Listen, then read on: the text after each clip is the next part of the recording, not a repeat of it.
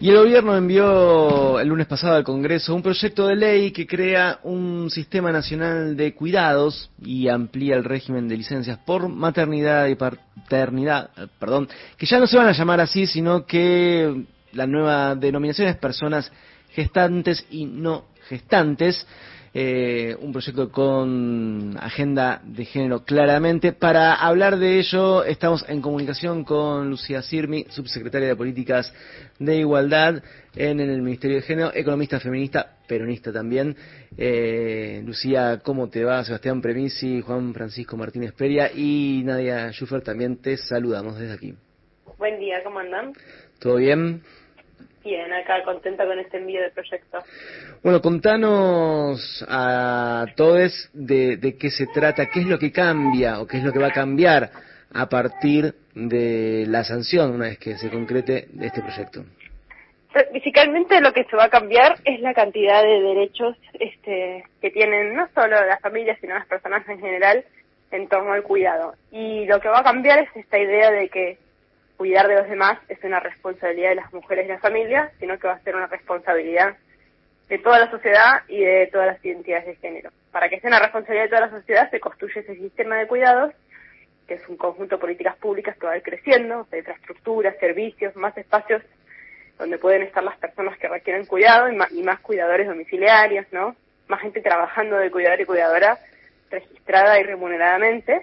Y para redistribuirlo mejor dentro de los hogares, están las licencias que vos bien mencionabas, en donde planteamos que los varones son igualmente responsables de la crianza eh, desde el día uno de nacimiento o de adopción. Y mencionamos así, y hablamos así como vos decías, de, de las personas gestantes y no gestantes, justamente para nombrar esa diversidad de familias, eh, incluyendo los matrimonios igualitarios, este, bueno, hablando ya directamente de las personas, ¿no?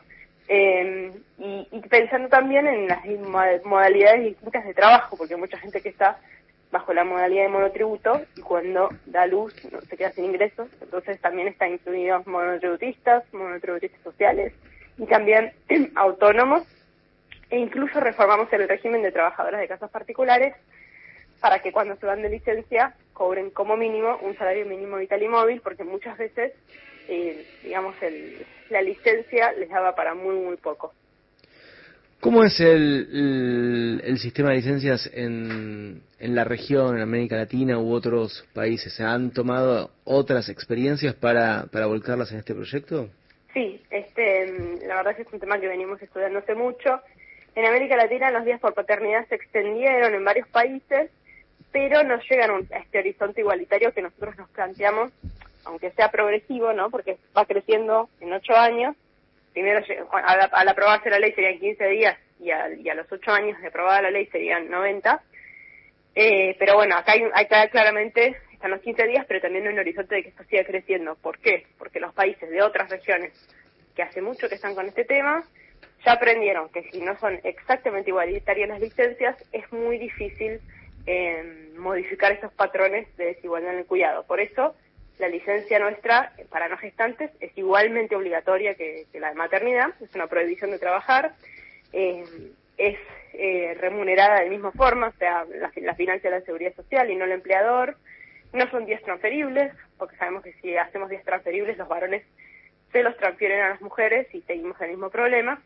Y creemos que una vez que pasa todo esto, y esto sí se, se ve en otros países, cuando realmente los varones toman ese lugar en el cuidado, le hace bien a, las mujeres de la sociedad porque hay menos discriminación para ellas, menos sobrecarga de cuidados, pero también le hace bien a los propios varones que incluso demuestran, perdón, estoy con la bebé a cuestas mientras que esta entrevista, eh, incluso a los varones les hace bien a su calidad de vida em, eh, participar en el cuidado y además se viene al vínculo con sus hijas, ¿no? Esto también generará que las, eh, las patronales a la hora de, contratar eh, una persona para un determinado puesto laboral no genere lo que se genera que es discriminación pensando, ah, bueno, si contrato una mujer puede quedar embarazada y, y demás. Esta idea de extender eh, los cuidados y que sea la seguridad social que lo financie mejoraría esa balanza, ¿verdad? Exacto, porque de hecho hoy, aunque no, aunque no seas una mujer que quiera tener hijos, ya por el simple hecho de ser mujer el empleador piensa, bueno, quizás en algún momento se me va a cuidar y falta, y el varón ya sé que eso no lo va a hacer. Eh, en cambio, si los derechos son iguales, la probabilidad es la misma, digamos, ¿no? Entonces ahí este, se reduce se reduce esa discriminación y yo creo que también se articula con esta reglamentación que hicimos hace dos meses ya del tema de las guarderías en establecimientos de trabajo, que también ya no habla de que la tienes que construir en función de cuántas trabajadoras tengas, sino en, función del total de personas que trabajan ahí, pensando que tanto un trabajador como una trabajadora pueden llegar con esa responsabilidad de cuidado al trabajo. Estamos hablando con Lucía Sirmi, subsecretaria de Políticas de Igualdad en el Ministerio de las Mujeres y Género.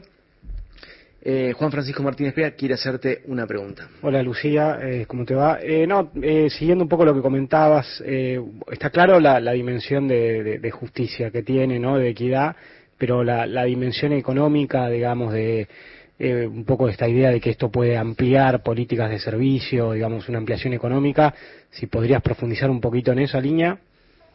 Sí, esto tiene que ver con que la economía del cuidado va a ir creciendo cada vez más, la población está envejeciendo y se calcula que en Argentina el potencial de este sector es como mínimo de 200.000 puestos de trabajo más de los que genera hoy.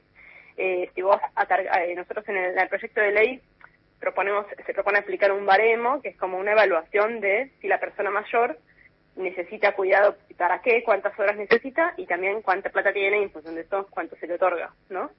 Eh, eso funciona, este, funciona en Uruguay, funciona en España y, el resultado de esto es un puesto de trabajo, porque ahí hay un cuidador o cuidadora domiciliaria. Lo mismo con, eh, hablamos de que en los espacios de cuidado comunitario hay que registrarlos y hay que transferir recursos para remunerar a esas trabajadoras eh, comunitarias que hicieron tantísimo en la pandemia, ¿no? Ahí también hay puestos. La verdad que hay mucha gente trabajando pero sin derechos, entonces lo importante es registrarlas y remunerarlas y bueno, ni hablar de las trabajadoras de casas particulares. Nosotros tenemos un programa específico para ellas que se llama Registradas, pero en general también con esta ley hablamos de aplicar los indicadores eh, técnicos mínimos, que son los IMT, no sé si estoy diciendo bien las, siglas, pero son estas, esta, este instrumento que tiene AFIP, que con las construcciones, por ejemplo, bueno, si, si se construyó un edificio de 10 pisos, yo sé que como mínimo se usaron 100 eh, obreros o obreras, ¿no? Entonces, voy a ir a presumir eso y te voy a intimar a la empresa para preguntarte que, que registres a esos trabajadores. Lo mismo se puede hacer en lo que es el sector del cuidado y nos ayudaría porque hay muchísima informalidad. Lucía, te hago una última consulta. Digo, no es de, tu área ahora específicamente. Si tenés que pasarla, me lo decís, no hay ningún problema. Se presentó en el Congreso de la Nación un proyecto de ley pensando en ampliar una nueva moratoria para jubilados y jubiladas. Digo, tiene un poco que ver, digo, más allá de la disputa política de nombres y, demás, en lo cual ahora no me, no me quiero meter, pero la política de seguridad social, de incluir en moratorias a jubilados y jubiladas, tiene que ver también con eh, dar la posibilidad, o en algún momento, a muchas eh, amas de casa, que ahora eso se lo reconoce como trabajo no remunerado, incluirlas dentro de la seguridad social. ¿Cómo la ves? Sí, yo creo que los regímenes de seguridad social, los de seguro social, ¿no? O sea, lo de yo me pago lo mío y yo, si estoy en el mundo formal, me cubro y el resto que se joda, no funciona, ¿no? Entonces, la verdad que ya sean las moratorias, ya sea el reconocimiento provisional del cuidado, hay gente que trabaja, la, mayor parte de la gente estuvo trabajando, no reconocidamente, ya sea porque no lo registraron o porque hacían cuidados, ¿no? Entonces, yo creo que obviamente siempre evaluando la sostenibilidad de esto, me parece que el objetivo último tendría que ser siempre que todas las personas mayores de nuestro país pasen su vejez este, con derechos y con derechos sociales, ¿no? O sea, plata. Lucía, te agradecemos muchísimo esta comunicación con Las Fuentes. Gracias a ustedes, un abrazo. Un abrazo. Paso Lucía Sirmin, subsecretaria de Políticas de Igualdad en el Ministerio de Género, de Mujeres, Género y Diversidades, aquí por A